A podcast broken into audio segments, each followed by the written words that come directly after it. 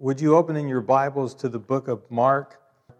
The passage we're covering is Mark 8:31 through 9:1. We're actually going to start at verse 827 uh, to give us context this morning as we study. Let's pray together. Lord, thank you so much for the privilege of being together with those of like precious faith who love you and who seek to serve you and live out their faith. Help us each to be helpful to each other in doing that. Help us to take your word seriously. Help us to build it into our lives so that we reflect your ways more than we reflect the world's ways. We ask you to help us to understand your word. We pray in Jesus' name. Amen. In the 11th century, King Henry III of Bavaria became tired of his responsibilities as king, the pressures of interna- international politics, and the mundane worldliness of court life. He made an application to Prior Richard in a local monastery to be accepted as a contemplative to spend the rest of his life in prayer and meditation there. Prior Richard responded, Your Majesty, do you understand that the pledge here is one of obedience? That will be hard for you since you have been a king. I understand, Henry said. The rest of my life I will be obedient to you as Christ leads. Prior Richard responded, Then I will tell you what, you what to do. Go back to your throne and serve faithfully in the place where God has put you. After King Henry died, this statement was written in his honor. The king learned to rule by being obedient. Each of us must willingly choose to put ourselves under authority, including the authority of God. The reason I share that illustration is this we have spent many years before we came to know Jesus Christ under our own authority. We've spent many years following our own will. We've spent many years following our own desires and our own ways. But what Jesus is telling us in our passage this morning is that if we are to be disciples of His, it's time to give up our ways and it's time to embrace His ways. It's time to deny ourselves. It's time to follow Him. One writer said, Control and privilege are two things we must give up to follow Jesus. They are two things we must be giving up constantly, even repeatedly. These two things precede following Jesus. Turn from your selfish ways, take up your cross, and follow me. Hardly a day will go by that we won't need to give up our desires for control and privilege reaffirm with God your choice to follow Him today. I thought that was an interesting statement, and I thought that was a true statement. Hardly a day will go by that we won't need to give up our desires for control and privilege. Jesus is saying if we want to be His disciples, we will have to give up the desire for control. We will have to turn over the control of our lives to Him we will have to deny ourselves, take up our cross. That is, embrace the fact that being a Christian doesn't immune us, give us immunity from suffering. Being a Christian doesn't give us immunity from suffering. In fact, suffering will come into our lives as a result of coming to Jesus Christ as our Savior. And so we see in our passage before us, starting at verse 27 to get the context. Jesus and his disciples went on to the villages around Caesarea Philippi. On the way, he asked them, Who do people say I am? They replied, Some say John the Baptist, others say Elijah, and still others one of the prophets. But what about you? He asked. Who do you say I am? Peter answered, You are the Christ. Jesus warned them not to tell anyone about him. He then began to teach them that the Son of Man must suffer many things and be rejected by the elders, chief priests, and teachers of the law, and that he must be killed and after three days rise again. He spoke plainly about this, and Peter took him aside and began to rebuke him. But when Jesus turned and looked at the disciples, he rebuked Peter. Get behind me, Satan, he said. You do not have in mind the things of God, but the things of men. Jesus' expectation of you and of me as Christians is that we will be increasingly putting aside selfish intentions and more and more embracing God's will, following Jesus, having our minds on God's values and on His viewpoints in our marriages, in our homes, in our work, in our play so many marriages are at risk today, Christian marriages, because we will not put our selfish intentions away. We will not embrace God's will and follow Jesus and set aside the selfishness. So many of our homes are in difficulty, so much difficulty at work and in our play. But Jesus' expectation of you and of me is that as Christians, we will be increasingly putting aside selfish intentions. The way Jesus says it in our passage this morning is this we have to give up control to Him. We have to give up control to Him. We have to follow His lead. He tells us in our passage this morning there's a cost to following Him. There is a cost to following Him. However, the other side of that, and it's important to balance that, there's also a benefit to following Jesus. We must learn God's point of view. In order to learn God's point of view, we must immerse ourselves, especially in the Word of God. We must see life from God's point of view. We must not expect the VIP treatment in this life. We have to align our thoughts with God's thoughts. The disciples would have to adjust their thinking you and I have to adjust our thinking. We have to align our will with God's will. I think it's interesting in this passage that no sooner had, Jesus, had uh, Peter made his great declaration, You are the Christ, the Son of the living God, when Jesus explains to him, Well, that's what this means, Peter. That's what this means, disciples. It means the Son of Man is going to be abused, going to be crucified, going to die be resurrected from the dead. And no sooner had Peter made that great declaration, You are the Christ, the Son of the living God, than he denies Jesus' words. If that's true for Peter, it is doubly true for you and for me. It's so easy to one moment be understanding of the Word of God, in line with the Word of God, and the next moment we're denying the Word of God. We're denying the Word of God. Peter's declaration, well, before I, we have to align our thoughts with God's thoughts. We must align our will with God's will. We must deny ourselves. We must take up our cross. We must follow Jesus. We must acknowledge Him in all of our lives. Peter's declaration in verse 29 that I've just mentioned where Peter said in verse 29 Peter answered, You are the Christ. In the parallel passage in Matthew chapter 16, verse 16, he adds, The Son of the living God. Peter's declaration is the crucial point of Mark's gospel. Pastor Steve and Pastor Chris made those points, that point, in the, in the last two weeks. Peter's declaration is the crucial point of Mark's gospel. It is the center of Mark's gospel. It is the center of Mark's gospel. Chapters 1 to 8 ask the under and answers the underlying question, who is Jesus? Who is Jesus?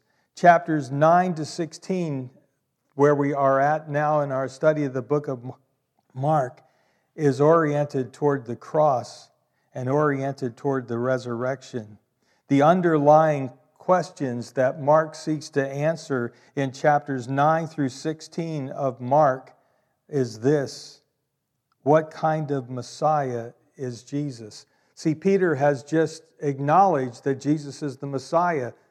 Peter has just acknowledged that Jesus is the Christ, and Christ is Greek for anointed, and that is the Greek for the Hebrew Mashiach, which is Messiah. Peter has just identified Jesus Christ as the Messiah. The underlying question, uh, that answers qu- chapters 1 through 8. The underlying question now in chapters 9 through 16 is this What kind of Messiah is he? What kind of Messiah is he? And what will it mean for those who follow him? Remember, they were expecting a political, military leader as their Messiah. They were expecting, the Jews were expecting, including the disciples whose thinking had to be changed.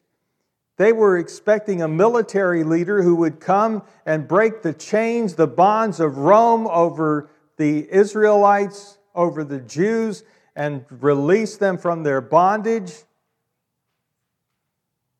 And they had to change their thinking about that. They were expecting glory. They were expecting a crown. They were expecting recognition. They were expecting places of authority. But instead, Jesus tells them that he's going to the cross. Well, that's not the kind of Messiah they were expecting. That's not they were, what they were expecting out of Messiah. They were thinking, well, we're going to sit at his right hand and the left hand, and if we don't take those two places of honor, we'll at least be someplace on the table. They were expecting a crown. And Jesus is telling them what they're going to get is a cross. They are expecting a crown, and what Jesus is telling them is that they're going to get a cross. Peter's declaration is the center of Mark's gospel. From chapters 9 through 16, Mark will answer the questions what kind of Messiah is Jesus, and what does it mean to follow him? Now, before we begin to answer that question and see how Mark answers that question, one writer rightly asked us, What about you? What about you? Who do you say I am? Who do you say Jesus is? Whom have you said Jesus is in your life? The writer goes on to say this is a vitally important question. Unlike the crowds, the disciples have been with Jesus throughout most of his ministry. They have watched him and listened to him. Now they are being asked what their conclusion is. You are here this morning. I assume that for most, if not all of you, you've already made that decision. You've decided who Jesus is. You've decided, along with Peter, that he is the Messiah, God incarnate, the Son of God.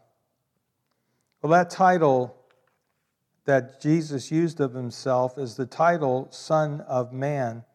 In verse 31, we read, He then began to teach them that the Son of Man must, be, must suffer many things, be rejected by the elders, chief priests, and teachers of the law and that he must be killed and after three days rise again. He spoke plainly about this, and that's when Peter took him aside. The title Son of Man is found in the Old Testament in a couple of places, the most important of which is Daniel chapter 7, verses 13 and 14. Daniel chapter 7, verses 13 and 14. It's the title that Jesus used of himself in the scripture. In fact, he is the only one who uses the title Son of Man of himself.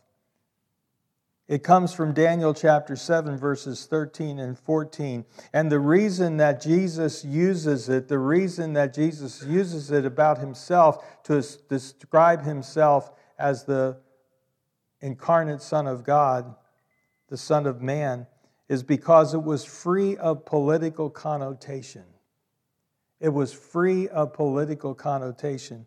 What I mean by that is it was free of the idea of a political and nationalistic Messiah.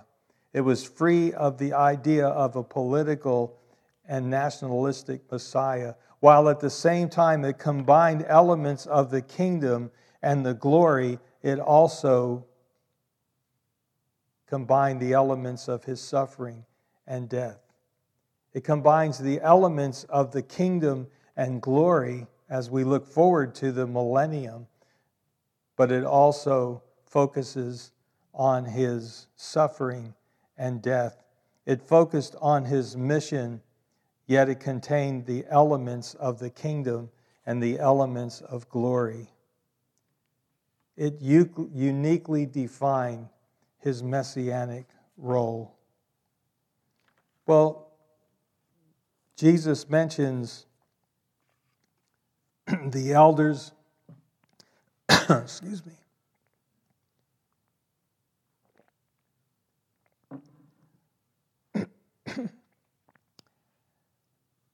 You swallow the wrong way. It's not a good time to do it. Hang on a second. Have a cup of uh, coffee while we're waiting here. Okay, I think that's better.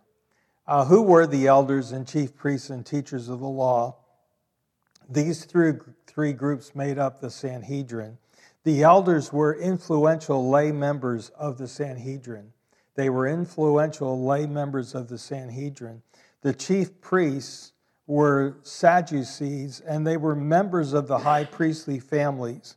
Caiaphas, the high priest, Annas, the former high priest, were chief priests, part of the Sadducees, part of the Jewish Supreme Court the Sanhedrin. The teachers of the law were professional scribes, and they were mostly Pharisees. They were mostly Pharisees.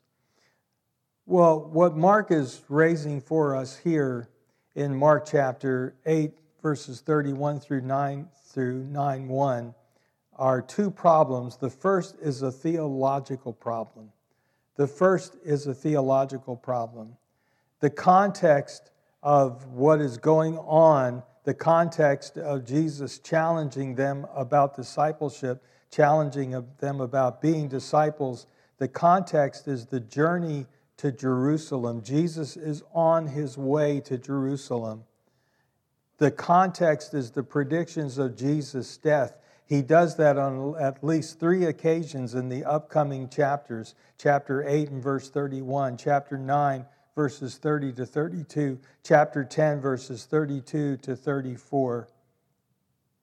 The theological problem is this Peter couldn't reconcile his view of Messiah, which was political and nationalistic, with what Jesus said about his death and burial and resurrection.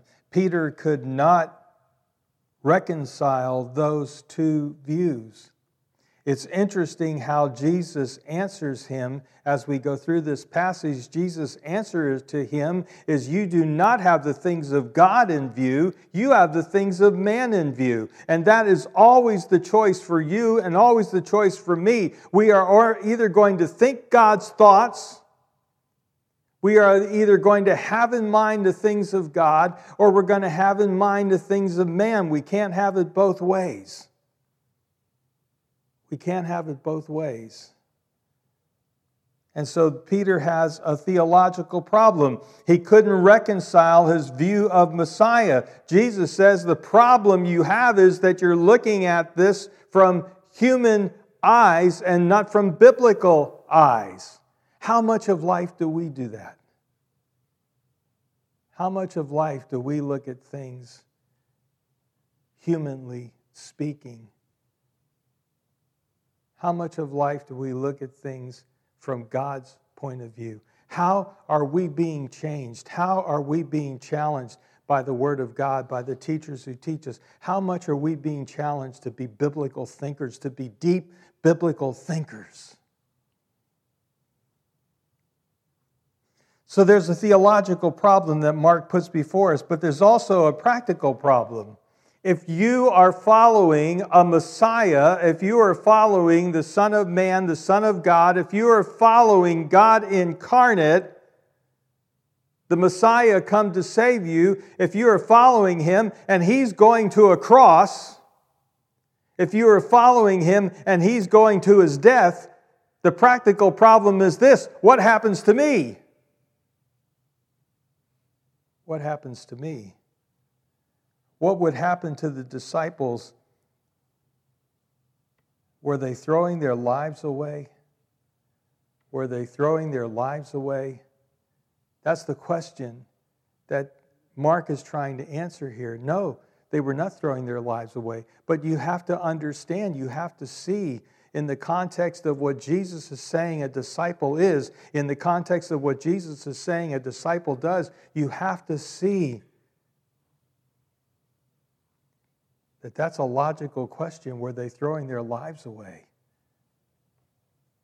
Were they getting on the wrong bus? Had they chosen the right path? Had they chosen the right direction for their lives? That's the underlying questions.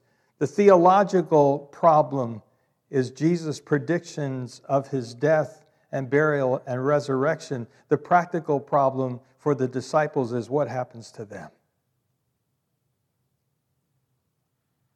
What happens to them? Now, folks, that's an important question for you and I to consider. If, if we are following a Savior who suffered, what should we expect in our lives? If we are following a Savior who suffered in the way he did, should we feel that somehow we're going to bypass the suffering and go right to the crown? That we're going to bypass the suffering and go right to the glory? Now, that is not to say that the Christian life is not worthwhile. That is not to say that the Christian life is not worth living. It is worth everything. In fact, Jesus is going to deal with this when he gets to defining discipleship, which he will do starting in verse 34, which we will not get to till next week. Jesus defines discipleship in verses 34 through the end of the chapter. Well, one writer said this One minute Peter was led by God to confess his faith in Jesus Christ, and the next minute he was thinking like an unbelieving man and expressing the thoughts of Satan. Think about that. Think about that. One minute, Peter was confessing his faith in Jesus Christ, and the next minute, he was thinking like an unbelieving man. That should frighten every one of us. That should cause every one of us to sit up and take notice. If that can happen to Peter, one of the outstanding disciples, if that can happen to him, that one minute he is confessing Jesus Christ, one minute he is confessing the truth about Jesus Christ, and in the very next moment, in the very next moment, he is denying the truth. He's thinking like an unbelieving man. I can kind of see it like, of course, Jesus is the Son of God. He knew what was going to happen, but I can kind of see it like when, he's, when Peter confesses Jesus Christ, it's like, yay, Peter finally got it. Let's do our little happy dance. Yeah, Let's do our happy dance. Peter gets it. Yay, Peter.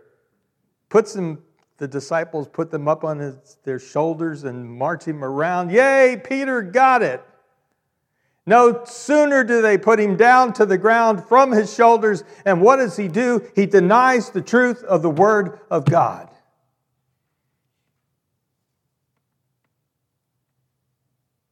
Humanly speaking, Jesus must have gone, Here we are again. But I can't be too hard on Peter because I wonder how many times Jesus looks at me and shrugs his shoulders and says, Here we are again. here we are again. One minute, Peter was led by God to confess his faith in Jesus Christ. The next minute, he was thinking like an unbelieving man and expressing the thoughts of Satan. Another writer said, Even the best of saints is but a poor, fallible creature. Peter acted out of ignorance. He didn't understand God's program. He acted out of self conceit. He thought he knew better than God Himself. How many times do we act out of ignorance of God's plan because we don't spend time in the Word of God? How many times do we believe we know better than God in our lives? Peter acted with the best intentions. As one writer said, he meant well, his motives were pure, but zeal and earnestness are no excuse for error. Just because we are zealous and just because we are earnest is no excuse for us to be promoting a lie or an error. The writer said, A person may mean well and yet fall into tremendous mistakes. A well meaning but unspiritual disciple can become the tool of Satan. A well meaning but unspiritual disciple can become a tool of Satan. Well, that's taken us to the introduction to this part of the book of Mark, this, this last half of the book of Mark.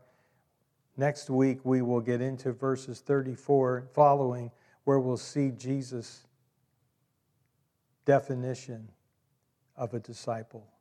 Let's pray. Lord, thank you for the challenges of your word. Thank you for the realness of your word, that it doesn't sugarcoat the deficiencies of the disciples,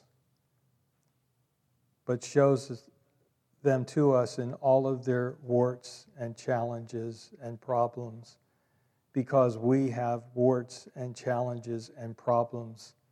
And we need to be reminded that one minute we can ex- be expressing the most wonderful truths, and the next minute denying you. Help us, Lord, to be consistent in our love for you and in our commitment to you. I pray in Jesus' name. Amen.